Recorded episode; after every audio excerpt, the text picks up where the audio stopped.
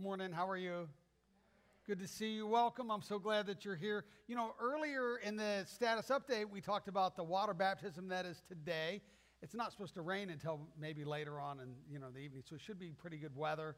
Uh, it said 69th. It's actually at 65th. So just find a place somewhere if you want to come and support. Uh, find a place somewhere around, park, go on out. We'd love to have you.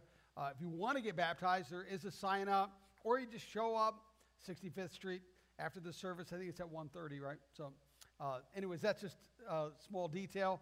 We are in a series that we started last week called No Regret Living. It's only a month long. We're in, in, in the month of August, so it's only four weeks, which is the, kind of the question we're posing to help us to have kind of like a clarifying question for us is, is what if you only had one month to live? 30 days. So, one month to live.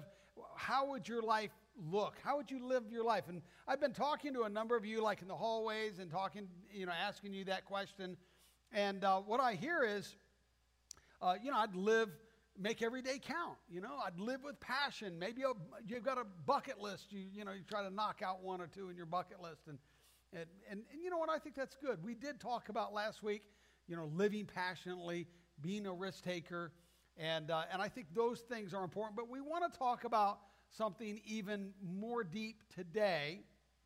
Makes me think of a guy named Tim Nichols from Portsmouth, Virginia. Here's a picture of him. Uh, he is a songwriter, musician, and a member in his family had cancer and had that clarifying question I don't have long to live. How will I change my life? And really change their perspective on how they live. And he w- kind of walked with his family member through that and decided to write a song about it. So a friend of him, Craig Wiseman, and him got together. They wrote this song called uh, Live as Though You Were Going to Die. Now, it's made popular by Tim McGraw. And uh, in 2004, uh, it became the, uh, it got the Grammy for Best Country Song. It also won Best Song of the Year uh, in the CMAs, won a number of awards. And in the song, in the course in particular, they talk about, you know, if you didn't have long to live, what would you do? And he, you know, says, and it says, well, you know, I'd go skydiving, climb a mountain, ride a bull. But then in the second part of the lyrics, it kind of, instead of just all that bucket list stuff, you know, how would my life change in a meaningful way? How would I live it differently? And so he lists three things that I want to use as uh, the template on how we're going to talk about uh, this subject of no regret living. So listen to the chorus and then we'll talk about it, okay? I went skydiving, I went Rocky Mountain climbing, I went 2.7 seconds on a bull named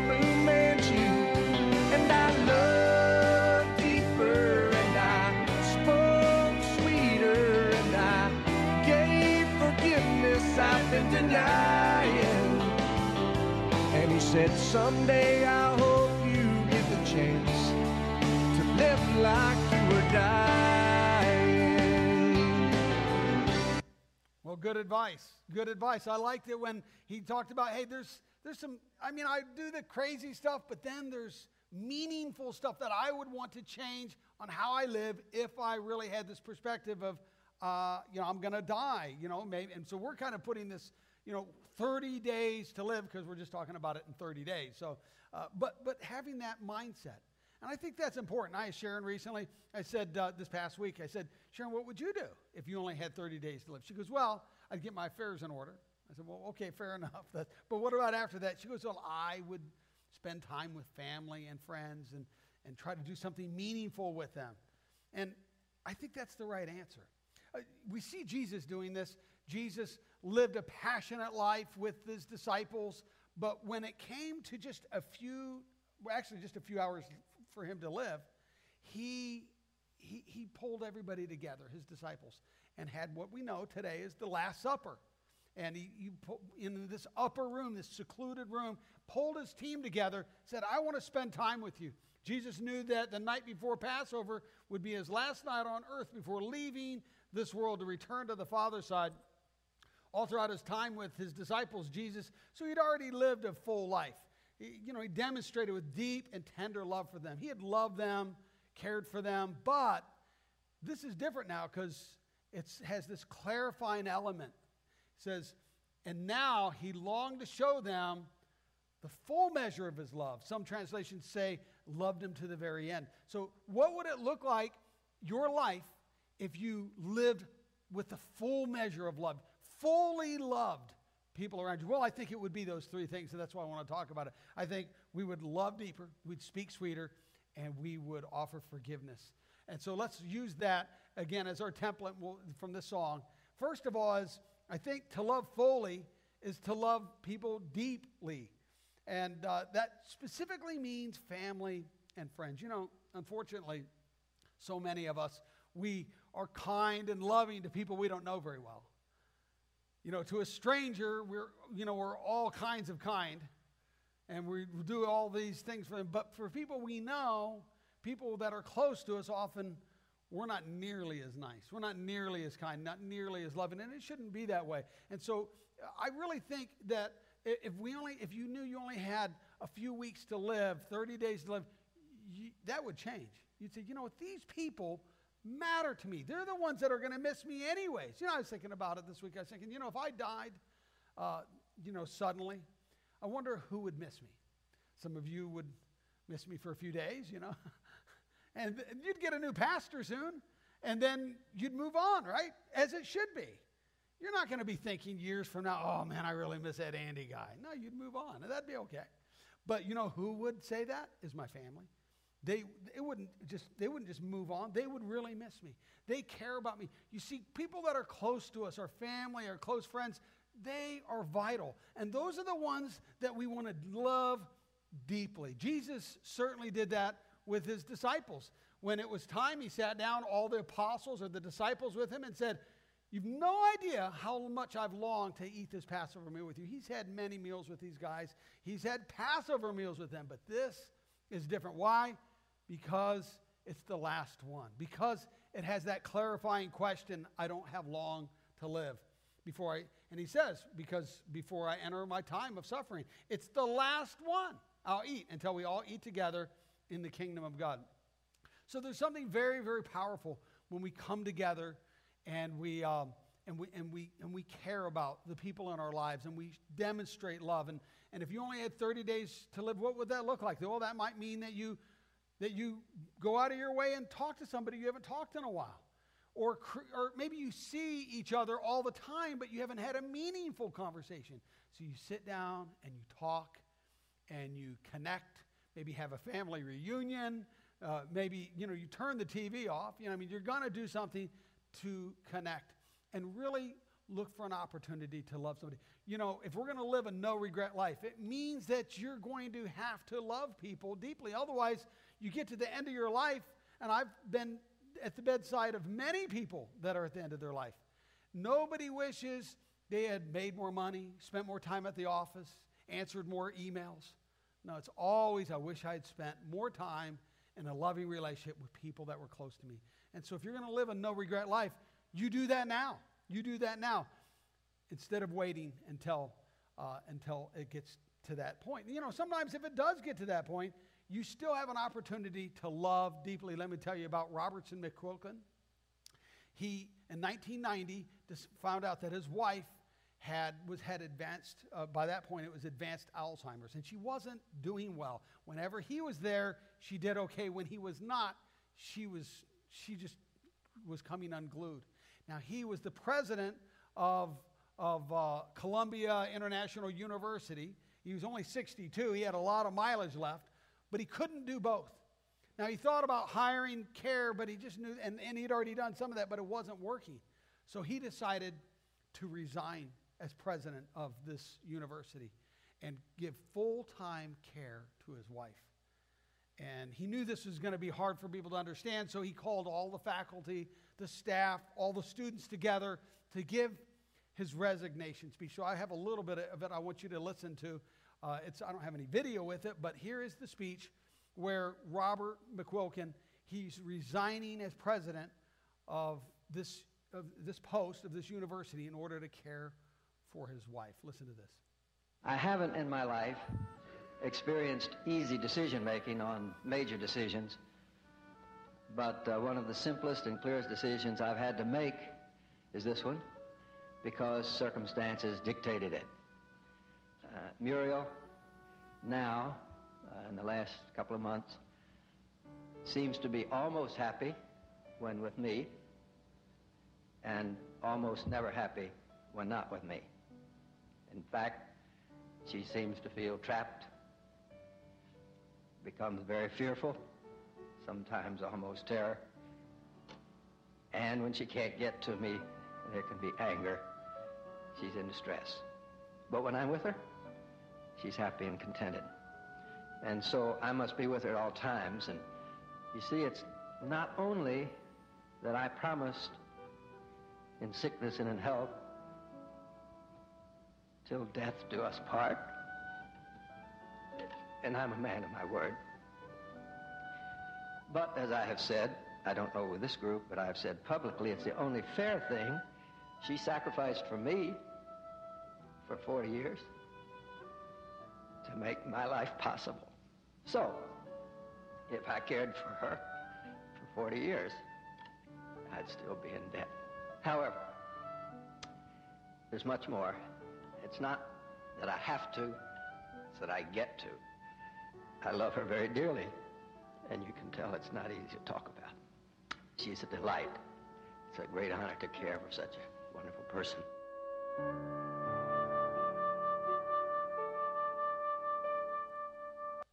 Certainly feels heroic, especially in this day and age. But you know, it's, a, it's always sacrificial to love deeply. There's always a challenge to not do it, to say, is it worth it? Should I do it? What if I don't get repaid back? What if I get taken advantage of? There's always a risk in loving deeply, but it's always worth it. It's always worth it. And so here, at the end of, of last week's message, at the end of each point, and this week as well, I'm giving you some, some questions to think about. I want you to ponder them. I want you to talk to somebody else about them, and then I want you to try to do something about it. And here's the questions I've given you today. If you only had one month to live, with whom would you want to spend time? What would you most want to do together to make lasting memories or to gain rewards in heaven? And so the last part, obviously, is if you're a Christ follower, you have that, you, you believe that, that God honors or what we do in this life in heaven. And so, uh, so this is a clarifying question. These are, hey, I don't want to live a life where I have a lot of regret. And when you do these kinds of things, you're going to live a much better life.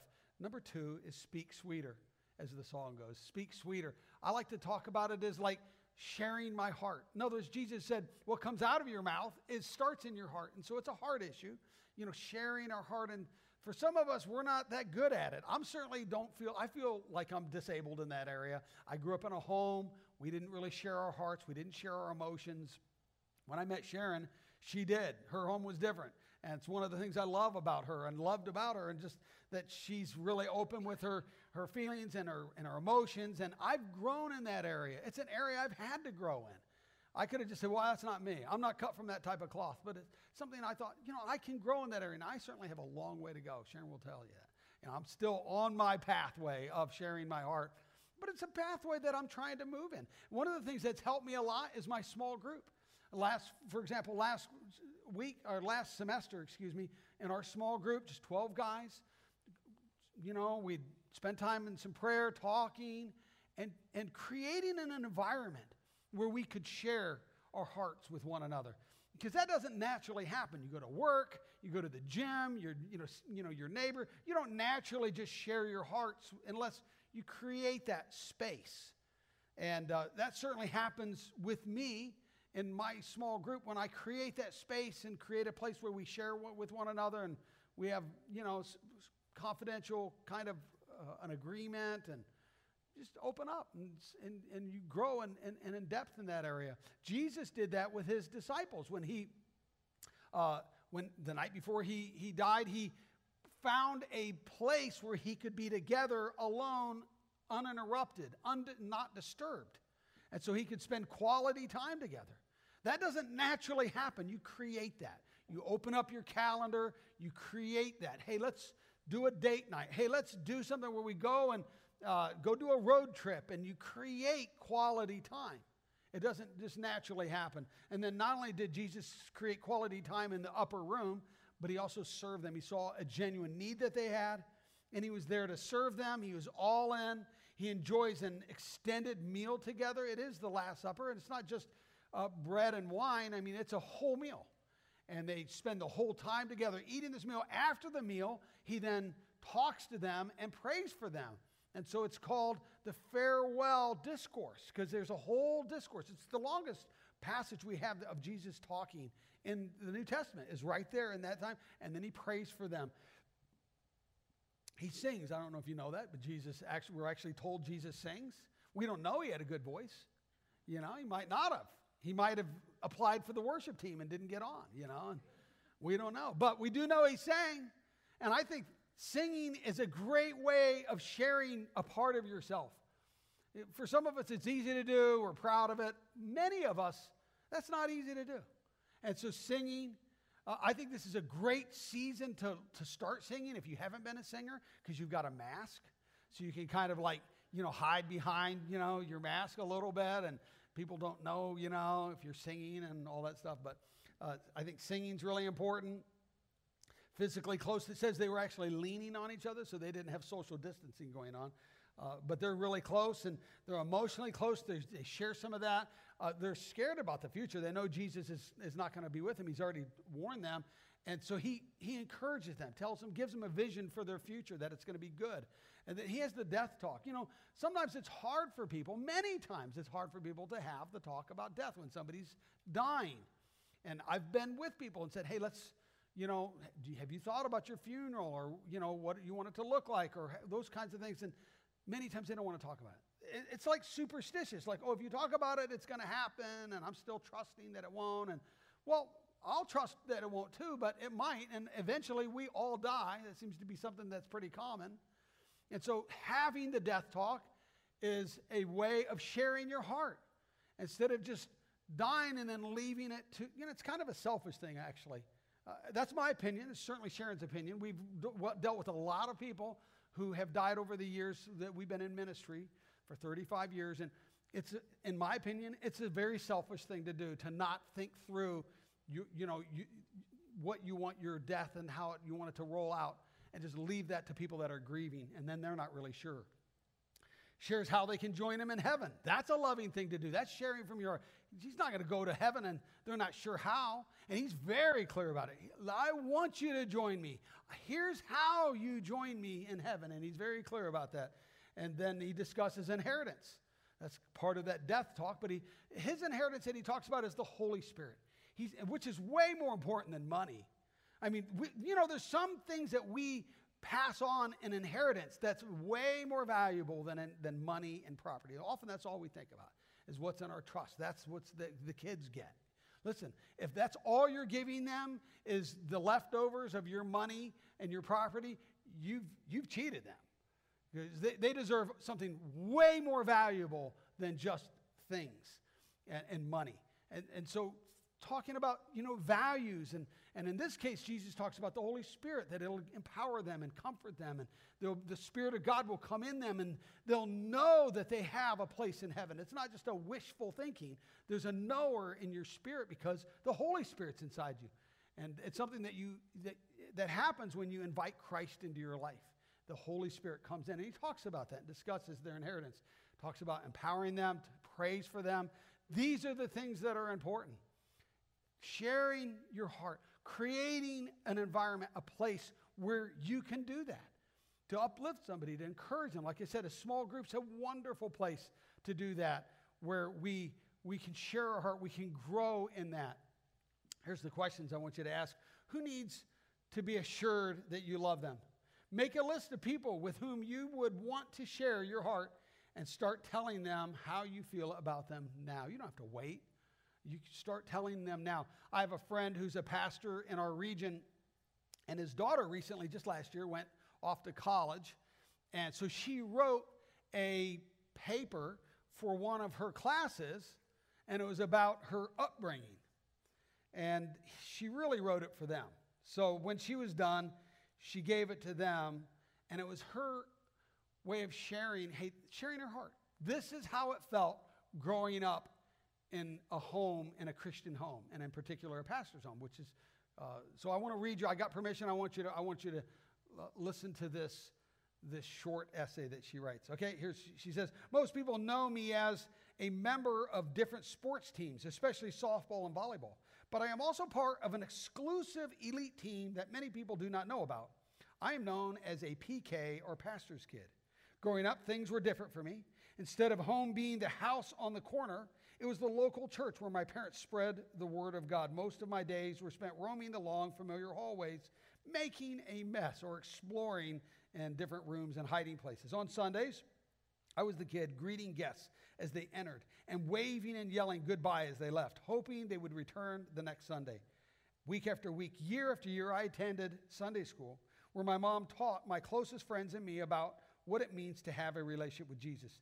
The different Bible stories that taught me resilience, trust, and strength will be permanently etched into my mind. So, after many years, I've evolved into an adult sitting in the seats, being inspired, encouraged, and uplifted as my dad passionately delivers his Christian message. Amazingly, I call my pastor dad. I now realize after 18 short years that this church is one of the best things that has ever happened to me. It has given me consistently strong mentors who have shaped me into the strong, independent woman that I am today. I have a dad who has always been there to pick me up when I am at my lowest and celebrate with me when I hit my peaks. I also have a mom who has selflessly put my siblings and me and even the church before herself without giving it a second thought. This church community has given me a family of resilient brothers and sisters who are always there to push me in school, sports, and life. Lastly, I have a better sense of who I am. But I also recognize there is more to me than I could have ever known. I realize that I have been made to step up as a leader, evidenced by my role as a teacher in the Sunday school, where I take what I've learned in the past and passionately share it with the next generation. At one point in my life, I felt like being a pastor's kid was a curse because my parents' attention was not centered around me. Running church on Sundays meant that my parents missed events like softball tournaments and I selfishly thought I was being neglected. I now realize that without those moments, I would not be where I am today. At an, a, at an early age, I had to learn to rely on myself and to be confident enough to perform without my parents around. Looking back, I am grateful that my parents followed their calling from God. To some, church may be a building with chairs and rooms where they worship God once a week. To me, church is my childhood, my family, and an indelible part of the woman that I am today.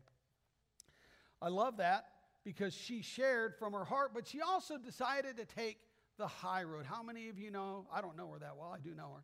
But how do you know? How many of you know that she probably had some negative things that she didn't put in there? You know, there's we all have that. And we choose pathways. We choose how we're going to share our heart. We choose to open up and to and to and think, "Hey, how can I share my heart, be true to myself, but also help encourage other people. And it really is how we perceive things does shape a lot of uh, how we live those things out. And so some of you, you've been bringing your kids to church. And, you and, and my prayer for you is you'll get a letter like that someday. Maybe it might not be exactly like that. Maybe it might not be, uh, you know, an email or a, a, report for a school project. But some, at some point, they'll share their heart and say, Mom, Dad, thank you. Grandma, Grandpa, thank you for st- keeping me going to church even when I didn't want to, and, and letting me uh, experience uh, the community and the mentorship and all the things that she so well described there. All right? So, love deeper. We want to speak sweeter, and then also give forgiveness. And I, I, I added that part in because I like that lyric that he had in there where, where he says, you know, you know somebody needs forgiveness and you just haven't been given it. You've been holding back. And, and I think we all have that. There's, there's a part, there's somebody who's hurt us that they just don't deserve it. And it's true. You know, forgiveness, they don't deserve forgiveness. This is part of the reason we don't give it freely. We think to ourselves, they're not deserving. But Jesus makes it very clear when you look at his teachings on forgiveness that forgiveness is about us, that it's a poison that we ingest when we have unforgiveness, and that it ruins our lives. It causes regrets it destroys relationships, it sucks the joy and the peace out of life. And, and Jesus says, You give forgiveness. That's why you can forgive somebody who is dead. They're deceased. You're going, well, it's too late. No, it's not, because it's not about them. You can forgive somebody who has hurt you, and they are not even in your life anymore. And so forgiveness is an important part. Now, if you can reach them, I think there's some lots of value, but sometimes that just doesn't work. But I do think there's a lot of value. Now, Jesus taught, te- teaches about forgiveness, for example, in the Lord's Prayer. We all know this, right? It says, Our Father in, in heaven, who hallowed be your name, your kingdom come, your will be done on earth as it is in heaven. Give us this day our daily bread. And then what? Forgive us our debts as we forgive our debtors. And then he goes on with the rest of it. And lead us not into temptation, but deliver us from evil. Now, most of that prayer is, is not that hard to pray, right? You want to, God, give me my needs that I have today, whether it's bread or whatever it is. Lord, uh, I want the kingdom of God in my life. I want heaven opened up. Lord, help me to not be tempted. I mean, those prayers are n- not that challenging. But this one part in that prayer is God, forgive me as I forgive others. And so there's a connection. It's not just help me to forgive, it's he, Jesus makes a clear connection that I only get forgiveness from God in the same way that I forgive others. That's challenging. He knows that. So the very next thing he does, he explains a part of that part of the prayer. He doesn't take anything else in the prayer, but the next verse, he says, For if you forgive. So he knows that that's a trip up in that prayer. And so he explains that if you forgive people when they sin against you, your heavenly Father will forgive you. So it's, again, it's connected. He says, But if you do not forgive, you don't get forgiveness. So he says, when we build a bridge and forgive somebody, that's the very same bridge that God uses to forgive us.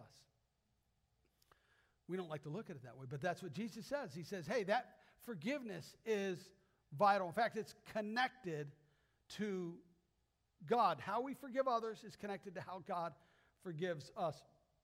Jesus says, and when you stand praying, if you hold anything against anyone, forgive them so that your Father in heaven may forgive you your sins. That's, it's really tough to forgive. I have people that have hurt me very bad and, and very, you know, it's, it's hard. And, and, and, I, and sometimes it feels like, you know, I, I, I climb, I scale that mountain, I get over it, and then all of a sudden, wow, there's another, you know, there's another part that's going on that I still have to work through. And working through forgiveness is really, I think, miraculous. I think it's something God does in our, in our soul because we can't, in my experience, we can't do it on our own. We just don't have the wherewithal. We don't have the emotional ability to forgive people that have deeply wounded us. And so it's very, very difficult. And so it's, it's comparable, to, it's a, it's a full on miracle, comparable to anything else. So we pray for God's strength, God's mercy. Help God, God, come and help me to see the value of forgiveness. Here's some questions that I want you to ponder. If you had one month to live, this is a good time to have that clarifying question. From whom would you ask for forgiveness? I had somebody come up to me after this, uh, the 915 service just now. And she said she reached out to somebody that had hurt her a lot. And she sent a message to him. He happened, she didn't know but he happened to be on his deathbed. And he got the message right before he died. I thought, well, that's, that's, that's great. I mean, she listened to the Holy Spirit. She moved out. I'm not sure all what God's doing in that, but there's other people involved. Who do you need to forgive? And then write an email. Make the call. Do something. It's, it's a very powerful thing when we forgive. Very, very powerful. Corrie ten Boom tells a story. She's the one who was in the Nazi concentration camp. She was, she was, she, she went there because she was helping hide Jews. She wasn't Jewish, but she was getting the same punishment of them. And she was horribly abused. She was sexually abused, all kinds of things from these different guards when World War II was over. She was standing, she was leading uh, these conferences, and, and, and she noticed in the front row one of the SS guards that had horribly abused her. And God spoke to her and said, Are you going to forgive this guy? Because he can't come to Christ if you don't. And so she did. She was able, she, she, at the end, he came up, she forgave him, he got on his knees, he received Christ. That's hard to, that's, that's miraculous. You don't just do that. That's God doing something. But it, it reverberates. When we're able to forgive, like Jesus forgave, you know, Jesus forgave when he was on the cross, the very people who crucified him. He didn't do anything wrong, he was crucified. You know, from the cross, we see this model of how to live and how to die. When Jesus, first thing we see that Jesus is at peace. He said, Father, forgive them, for they do not know what they do. You see, when we forgive, it gives us peace in our life. Some of you, you're, you're looking for peace. You'll only find it when you forgive. And then God's peace will flood into your heart. You, you're just done with that. You're just done with that.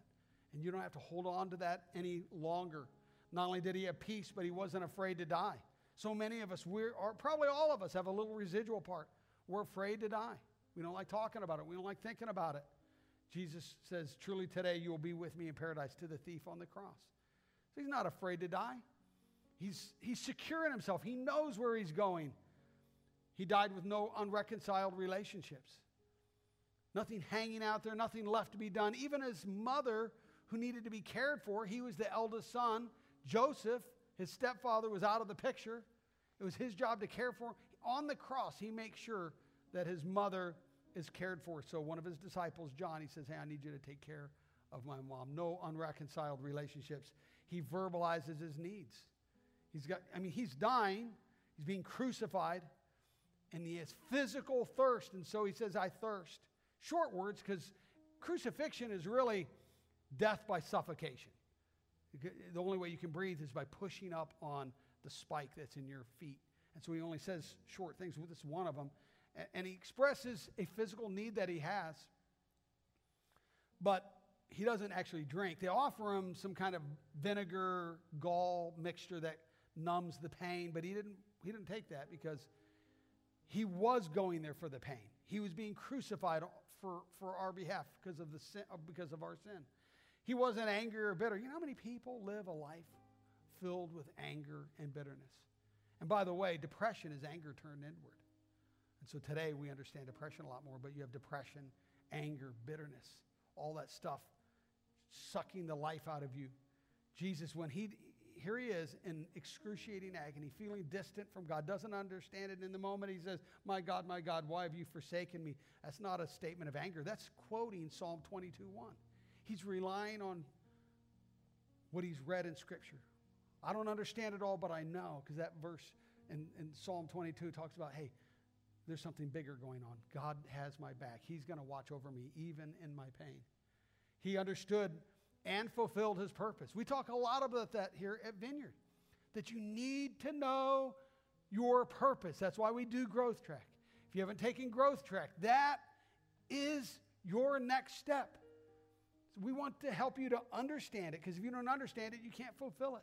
And so we do that in, in, in step one, step two, step three, step four. That's why we do it so often. We do it right after every service, after every week, after every month, every year. We do Growth Track and you just jump in at any point and you say, hey, I want to I want to figure this out because it's important.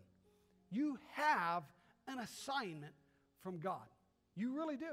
God wants to use you, and He has an assignment for you, and it's connected to how He's wired you. And we want to help you figure that out. Jesus understood. He said, in this, when He said, it is finished, that Greek word tetelestai means it's complete. I had a mission, I understood it, I fulfilled it. That's if you want to live a life without regrets, you need to know your God given assignment. You need to know your purpose and then fulfill it. He knew where he's going. There was no doubt for him, no unclarity. He knew where he's going. That way, he could also help other people get there. Father, into your hands I commit my spirit. Great ways to live. Certainly, great ways to die if you want to live a no regret life. Let me close with this from the song. I love deeper. Not just the bucket list, not just the adrenaline rush and all of those things, but in the pe- especially people around me. I loved, I loved deeper. I spoke sweeter. I shared my heart. I grew in that area. I was vulnerable. I was transparent. And I forgave people, especially those I've been denying. And it's in that, when I think when we do those things and we do those things with our full energies, our heart, you'll have a no regret life. When you, you can be assured when you get to the end of your life, you look back and say, I did it. I did it well. I did it right. Let's bow our heads and pray.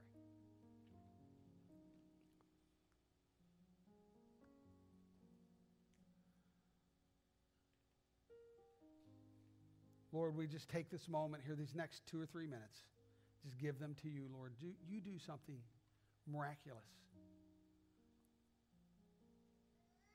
All of us here, we're just, we just come with our own frailties, our own habits and hang-ups, and none of us really have any, any magic wand.